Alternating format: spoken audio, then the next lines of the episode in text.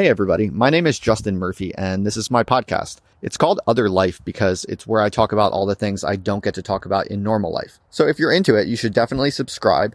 And if you'd like to talk to other people interested in what I'm interested in, or ask me questions or request future topics or guests, please just follow the link in the show notes. Finally, I just want to give a huge thanks to all the donors and patrons. I could not keep this podcast running without financial backers, so I'm very grateful. And I would just say that if you enjoy this podcast or my blog or my videos, please do consider signing up to give a little bit of money each month. It would really help me grow out this project and it would mean a lot to me. So thanks a lot. Now on to the podcast. Over and out. I want to talk about patchwork as an empirical model a little bit, but also a little bit as a normative model because there's there's this idea that capitalism is increasingly collapsing the fact value distinction, and I think I, I I tend to think that that's true, and I think what that means is that you know that which is empirically true uh, increasingly looks to be normatively true also, or if you're searching for a true model, you should be searching for models that are at once empirically well calibrated with reality and also one should be looking for normative or ethical uh, consistency uh, and you can kind of find the true model of in any in any particular situation by kind of triangulating uh, along the empirical and the normative. So that's kind of how i think about patchwork. I, i've been thinking about it in both of these dimensions and that has allowed me to c- converge on a certain vision of what i think patchwork involves or entails and I've been writing a lot about that over the past couple months or so. And so, what I'm going to do in this talk specifically, though, is not just rehash some ideas that I've been thinking about and writing about and speaking about the past couple months, but I'm going to try to break a little bit of ground, at least in my own, uh, you know, weird head, at, at the very least, in how these diff- some of these different ideas of mine connect or or can be integrated. And so, uh, in particular, I've written, I wrote a series of blog posts a few months ago on the, a certain concept of what I call reality forking. And forking is a term that comes from the world of software engineering. And so I that's going to be one component of of the talk. You'll see it, it's very obvious how how that that connects to the idea of patchwork. And I'm also going to talk about this kind of vision for a communist patch that a lot of us have been interested in. I've been talking with a lot of people about this idea of the communist patch and soliciting you know different people's impressions on it. And i also have written a few blog posts recently talking kind of sketching kind of hand waving if you will at what a possibly communist patch might look like. And because you know a lot of people think to this day patchwork has a very it has a very kind of uh, right wing connotation i think to this day uh, because people think of primarily people think of moldbug and nick land when they think of patchwork. Um, but I think it's not at all obvious that patchwork necessarily has a right wing uh, flavor to it. I think um, we can easily imagine left wing uh, patches that would be as competitive and as um, successful as you know more authoritarian patches. And so that's kind of what I've really been thinking a lot about recently. And uh, even Nick Land himself told me that uh, you know there's nothing wrong with trying to uh, think about and even build a communist patch. You know, that's all that's all fair play. He's he's much less uh, uh, bullish than I am on it, but uh, be that as it may. So those two ideas I'm going to discuss basically in turn, and then try to connect them in a few novel ways. I have a few kind of points or comments or extrapolations or connections between these these two different ideas I've been working on that I've never really written down before or or quite articulated um, yet. So that's what I'm going to try to do here. So, first of all, I was going to start this by talking a little bit about how patchwork I think is already happening in a lot of ways, but I literally deleted m- many of the bullet points because Dustin's presentation basically covered that even better than I possibly could. So, I'm not going to waste too much time talking about that. There's a lot of empirical, tr- you know, data right now that looks a lot like you know, fragmentation is the order of the day in, in an empirical sense. Um, there's a lot of exit dynamics and fragmentation dynamics that we're observing in, in many domains. And, and yeah, Dustin articulated a lot of them. One thing I would say to kind of situate the talk, though, is it, it's worth noting that not everyone agrees with this. You know, there's still a lot of kind of integrative talk nowadays. There's a lot of discourse about the necessity of building larger and larger organizations. You see this especially, I think, when it when people are talking about kind of global issues and major existential threats. So, for instance, you know, often in the educated discourse around preventing nuclear threats, for instance, or AI, you know, things like um, runaway kind of in, inhumane genetic testings, things like that. Um, and you could probably think of a few others. Uh, climate change would be the obvious big one, right? Um, in, in a lot of these major global issues, the discourse around them, um, you know, the expert opinions tend to have a kind of integrative, um, centralized uh, tendency to them. I was actually just this morning, I happened to be listening to, uh, I listened to a shitload of podcasts. And I was listening to a podcast with uh, that, that Sam Harris did with uh, Yuval Harari, this guy who wrote the book um, uh, uh, Sapiens, right? Uh, this mega global blockbuster of a book. Uh, and, you know, seemed like a nice guy, seemed like a smart guy, of course. But all everything he was saying was was totally integrative. He was talking about, you know, how we need things like international organizations and more global international cooperation to solve all of these different problems.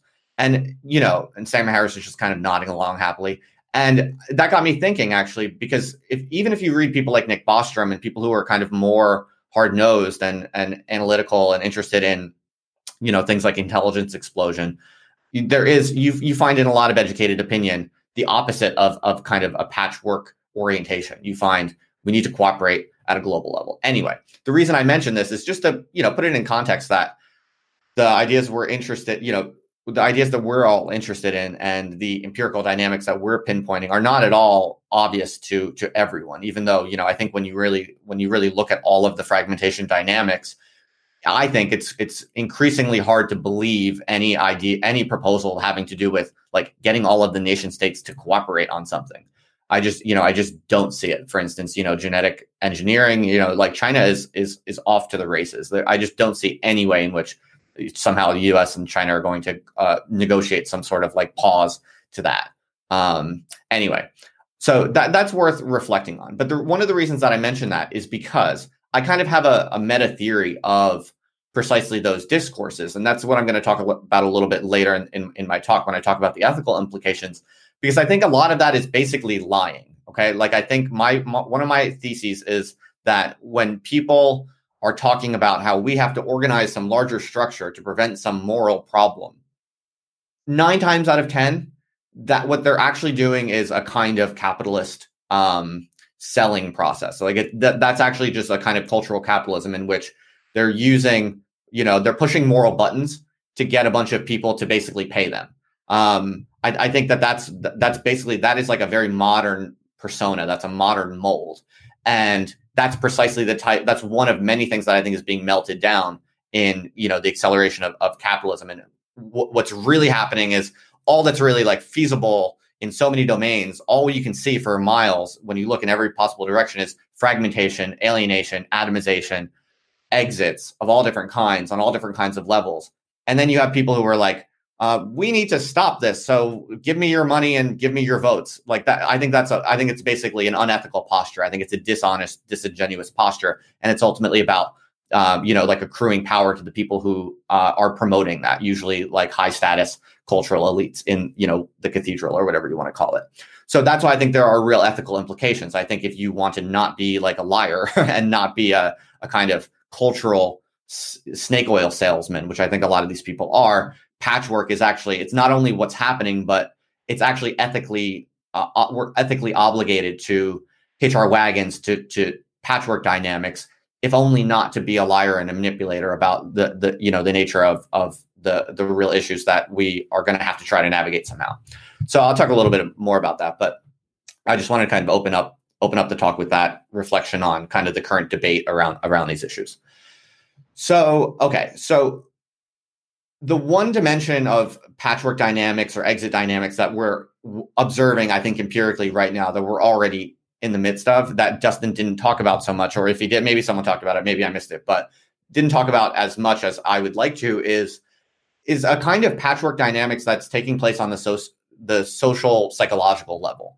Um, so I've written a, I think I've thought a lot about this, and I've written some on it, and and to really drive this point home, I've had to kind of uh, borrow a term from the world of software engineering. So I'll make this really quick and simple. Basically, um, when you're developing software, and you have a bunch of people contributing to this like larger code base. You need some sort of system or infrastructure for how a bunch of people can edit the code at the same time, right? You need to keep that orderly, right? So there's this there's this simple term. It's called forking, um, and so you have this code base, and if you want to make a change to the code base, you fork it, right? And so in the in in a, in a standard case, you would might do what what we call like a soft fork. Um, so it's like you I, am butchering the the technical language a little bit. If there are any like hardcore programmers in the room, I'm aware that I'm I'm being a little bit um I'm I'm I'm painting with a broad stroke, but I'll get the point across. I think effectively enough without being too nerdy about it. Um, a soft fork means that you pull the code base off for your own purposes, um, but it ultimately can can merge back in. Basically, is the is the is the simple idea there. Um, but a hard fork is when you pull the code base off to edit it and there's no turning back. There's no reintegrating your edits to the to the shared uh, you know master branch or whatever you want to call it. Um, so i use this this uh, kind of technical distinction between a soft fork and a, and a hard fork to think about what's actually going on with social psychological reality uh, and, and, and its distribution across you know western societies today. Um, and the reason that i do this is because i think you need this kind of language to really drive home how radical the social psychological problems are. Um, how rea- I, I really think that we underestimate how much reality itself is being fragmented um, in different subpopulations. Uh, I think we are talking about fundamental. We are now fundamentally entering into different worlds, and it's not at all clear to me that there's there's any road back to having some sort of shared world. And so I, I sketched this out in greater detail in the essay, and what I talk about is basically, in my view, the kind of traditional human society you can think of it as a kind of system of constant soft forking, right? So individuals go off on, you know, during the day or whatever, they go hunting, do whatever, you know, traditional societies do. And at the end of the night, you know, they integrate all of their experiences in a shared code base. So soft forks, but then it's merged back to the master branch around the campfire or whatever you want to call it, however you want to think about that. Um, but it's only now that for the first time ever, we have the technological conditions in which individuals can fork the shared social code base, edit that code, and then never really integrate it back into the shared code base. And so this is what I call kind of hard, you know, the hard forking of reality. I think that that is what we're living through right now. And I think that's why you see things like political polarization to a degree we've never seen before. That's why you see profound confusion and, and kind of miscommunication, just, just deep inabilities to even relate with each other across different groups, especially like the left right divide, for instance. Um, but you also see it with things like, you know, think about someone like Alex Jones. Think about these like independent media platforms that are just on a vector towards outer space that it, it's hard to even it's hard to even relate it to um, anything like empirical that you can recognize. Um, you see more and more of these kinds of hard reality forks, or, or that's what I call them. Um, and yeah, so that's that's a kind of um, very serious, I think, kind of exit dynamic or patchwork dynamic that's happening. And I think educated opinion today underestimates how extreme that is and, and how much that's already taking place. It's not clear to me once you're on once you're once this is underway, it's not clear to me how like someone who is, you know, neck deep in the world of Alex Jones and that is their sense of what reality is, how that person is ever going to be able to sync back up with, you know, an educated uh, person at Harvard University or something like that. You know, it's not just those people can't have dinner together. That happened, you know, uh, several decades ago, probably. But um, they can't even. There's it, there's just no actual technical um, infrastructural pathway uh, through which these two different worlds could be negotiated or or made to converge into something shared. Um, and I think that, that the radicalism of that break is is is a defining feature of our current technological moment. And that is a patchwork. That is an extraordinary patchwork dynamic. In other words, I think that patchwork is already here, uh, but it's especially strong in the socio psychological uh, dimension, and that's very invisible. So people underestimate it people often think of patchwork as a territorial phenomenon and maybe one day it will it will be but i think primarily for now it's it's socio-psychological and that should not be underestimated because you can go into fundamentally different worlds even in the same territory that that's kind of what the digital plane uh, opens up to us. Okay, so that's that's one half uh, of of what I'm bringing to the table in, in this talk. Um, uh, there are a few, I think, antecedent conditions for, for, what it's worth to kind of explain like why I think this is happening now. One is that there's been an extraordinary breakdown in the trust of uh, in trust towards all kind of traditional institutionalized centralized systems. Um, you know, if you look at the public opinion data, for instance, on how people view uh, Congress in the United States or how people view Parliament or whatever, uh, just trust in elected leaders. Like you ask people, how much do you trust so and so? You look at the public opinion data since like the 50s, and it's really, really um, on the decline, on a consistent and pretty rapid decline. Uh, and and this is true if you ask them about what do you think about the mass media, what do you think about your politicians, what do you think about a whole bunch of mainstream traditional kind of institutions that were the you know bedrock of of of modernized societies. Um, people just don't take them seriously anymore at all, and I think that that is because uh because the because of technological acceleration, what's happened is that there is unprecedented complexity. There's just too much information. There's so much information that these modern institutions they're they're really really unwieldy. They're really unable to process the complexity uh, that we that we now are trying to navigate. And people are seeing very patently that you know Parliament or you know the United States Congress or the traditional you know public education system, whatever it might be, that all mass media for sure, that all of these systems are just patently and visibly not able to manage. They're not able to actually uh, uh, do or or give what they're supposed to be giving with this explosion of information that they were not designed to be able to handle. So it's kind of like a bandwidth problem, really. But because of that, there's people people are dropping their attention away from from these institutions and they're looking outwards. They're looking elsewhere. They're looking for uh, other forms of reality because that that's ultimately what's at stake here. I think that these traditional institutions they supplied the shared reality.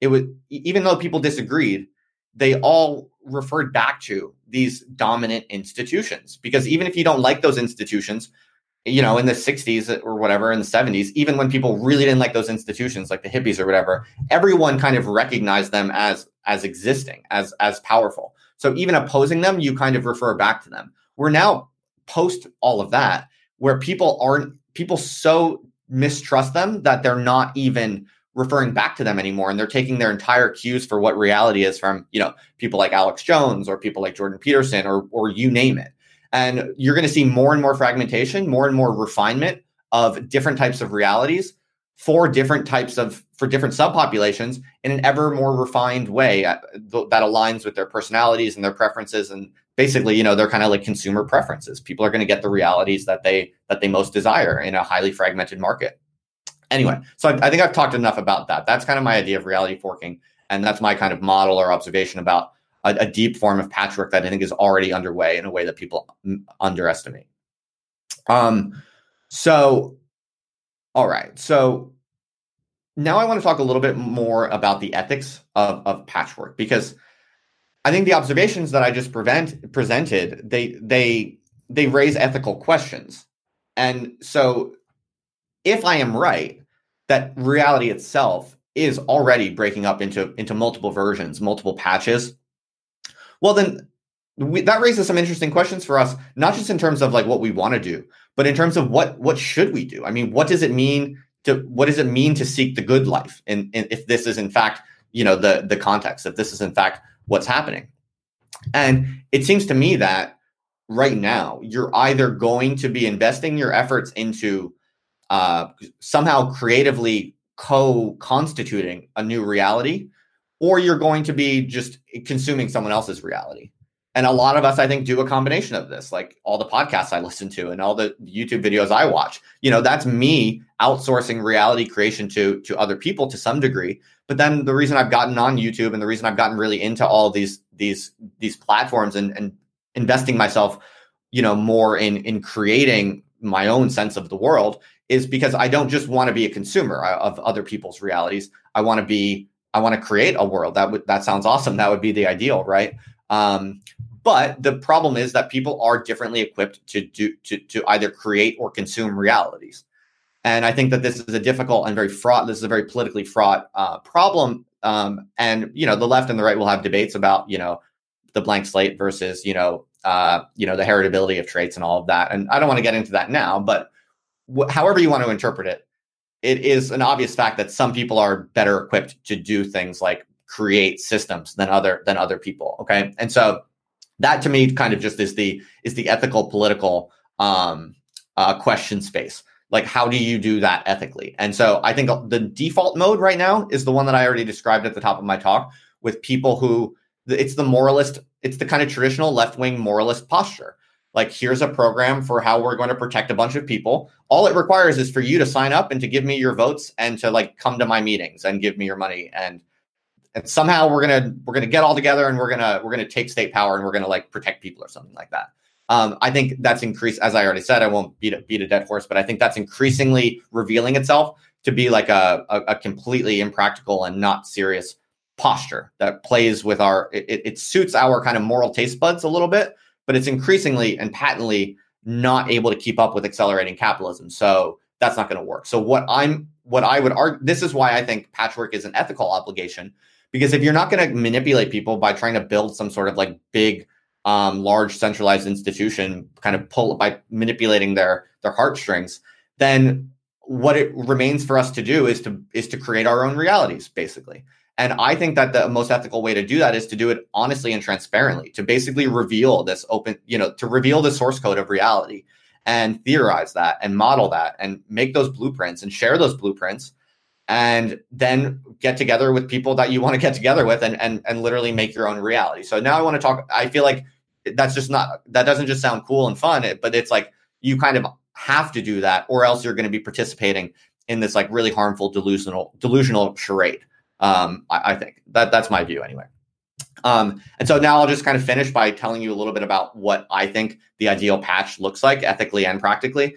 Um, and yeah, so I've theorized this as um, what I've called uh, I've called it many different things. I haven't really settled on a on a convenient uh, phrase to to summarize this this vision, but I've called uh, for now. I'll just call it. I think of it as a neo feudal techno communism. I think the ideal patch that will be both most competitive, most functional, uh, most desirable, and successful as as a functioning political unit, but also that is ethically most reflective and consistent with the the true nature of of you know human being is it's going to look something a little bit like European feudalism and it's going to be basically communist uh, but with you know contemporary digital technology. So uh, let me let me unpack that for you a little bit. You probably have a lot of questions. Um, one thing is that the, you know patchwork always sounds a little bit like intentional communities and in the left you know the intentional communities kind of have a bad rap because they've never really worked. Uh, by intentional communities i just mean you know people who want to you know start a little group somewhere off in the woods or whatever and like make the ideal society and then somehow that's going to magically grow and take over or something like that um, it usually doesn't end well it doesn't have a good historical track record it usually ends up in some kind of cult or else it just fizzles out and is like unproductive or whatever um, but I think that the conditions now are very different. And and I think if you want to talk about building a patch, you have to kind of explain why your model is different than all of the other intentional communities that have failed. And so I'll talk a little bit about that. Um, one is that obviously, you know, the the digital revolution it has has been a game changer, I think. And all, most of the examples of failed intentional communities come from a pre-digital context. I mean, that's one obvious point. So I think the uh, the the the search space, the the solution space, has not at all been exhausted. That's kind of just a simple point. Um, but another th- thing that I've thought a lot about and have written some about is that a lot of the earlier, uh, you know, intentional communities, one of the reasons that they fail is because of self-selection. And that's just a fancy social science term for, you know, there's a certain type of person who historically has chosen to do intentional communities, and they tend to have certain traits.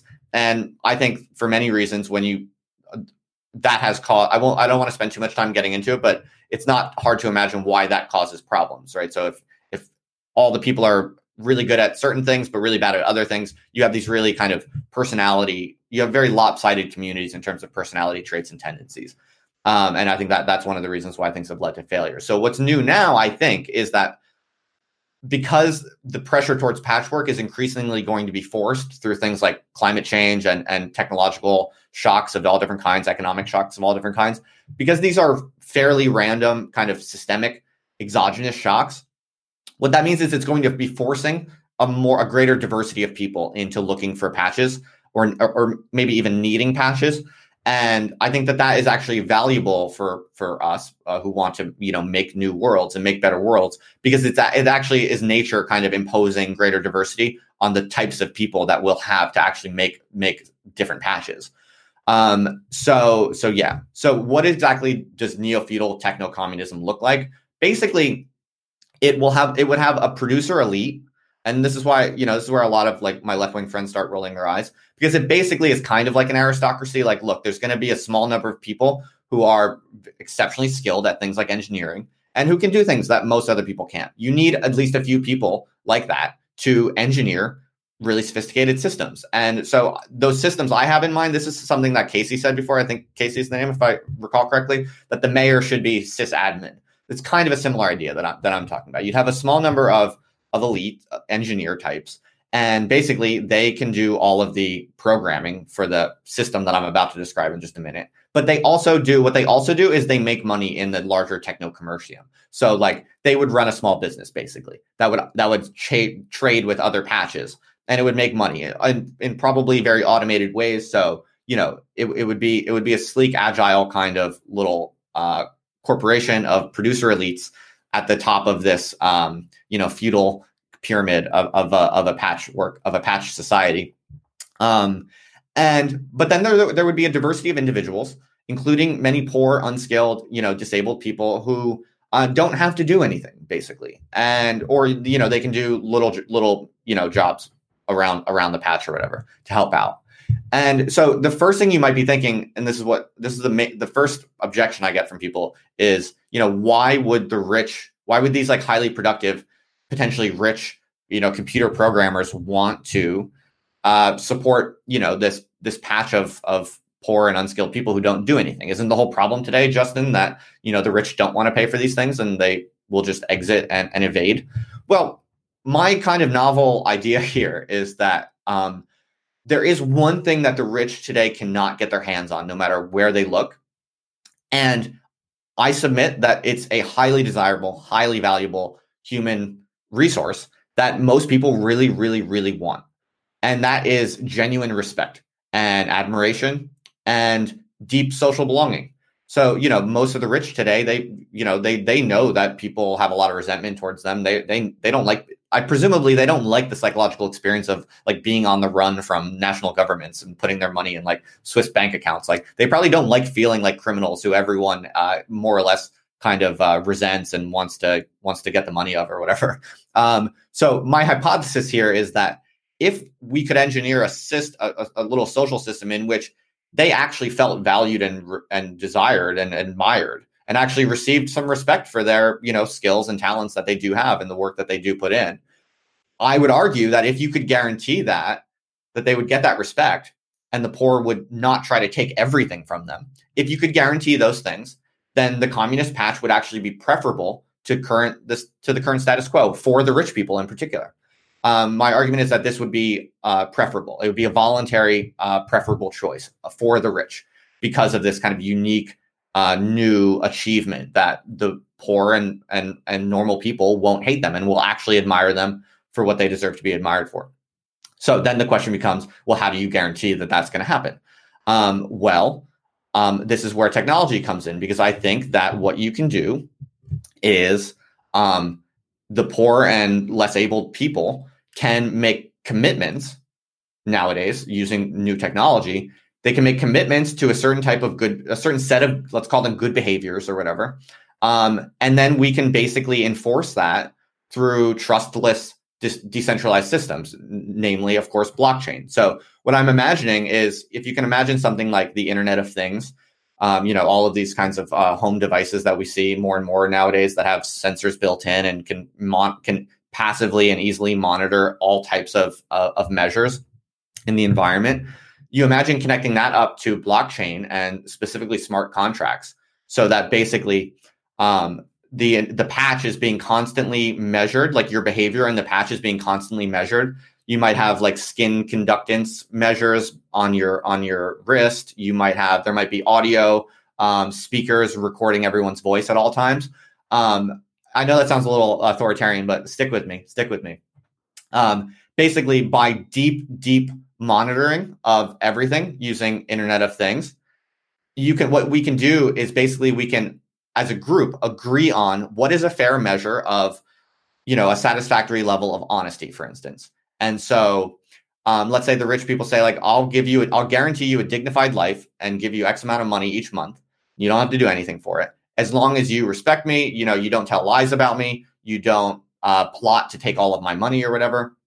Um, and you would have like, you know, Alexa or whatever would be like constantly recording what everyone says. That would be hooked up to like a smart contract. And so like if you if you tell some lie about how like the the producer aristocrat he he totally he punched me the other day. He was a real ignoble asshole. Um, and that's actually not true. Well, that all of the speech that people are saying would be constantly compared to some database of truth, like it could be like Wikipedia or whatever. Um, and the, every single statement would have some sort of like probability of being true or false or something like that.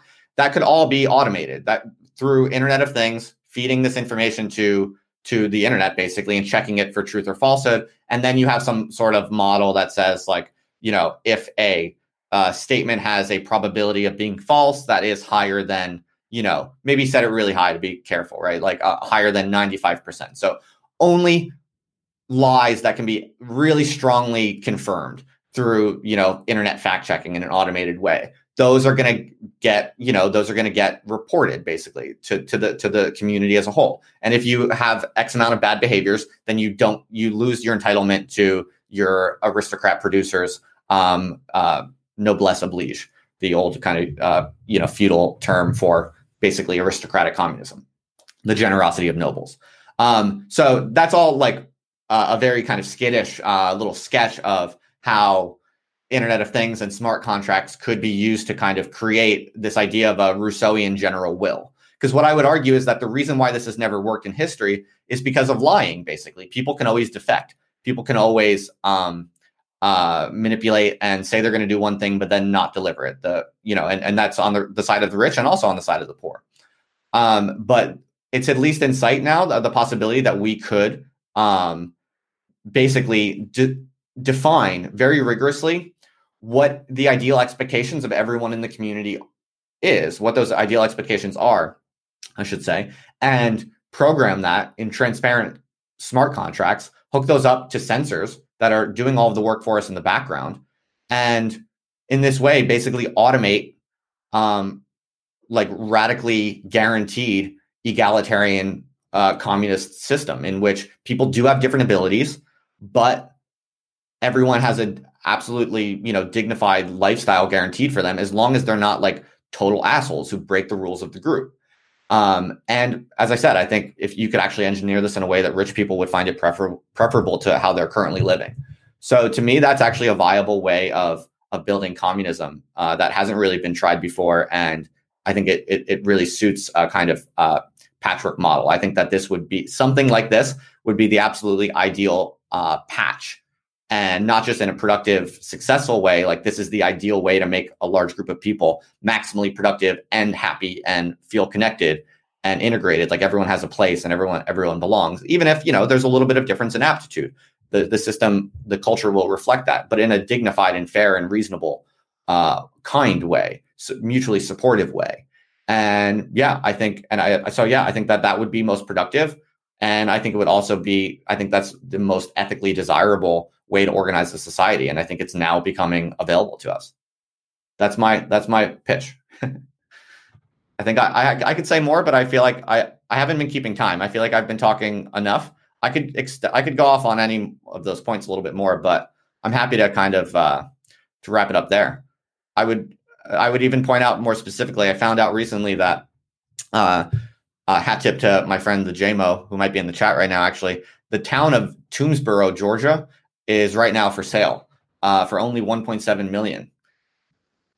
I think that's a pretty good deal. It comes with like a it's a whole town. It comes with like a rail a railroad station. It comes with like a sugar factory, all kinds of stuff.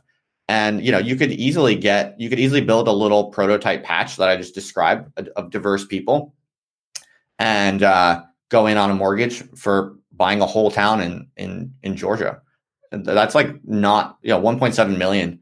If you have a bunch of people and it's a major you know publicized project, wouldn't be that hard to raise enough for a mortgage on a 1.7 million property, especially if you have like a compelling white paper along the lines that I just sketched. I'm not quite there yet, but uh, that's that's that's what I'm thinking about, and that's that's my model or my vision of of the communist patch. So I'm going to cut myself off there. Thank you very much. Hey everybody, thanks for listening. If you thought that was cool, then don't forget to subscribe, and it would be even cooler if you left a review. I'd appreciate that. And yeah, just to learn more about what I'm up to, you can check out theotherlifenow.com. That's all. And I will see you around the internet.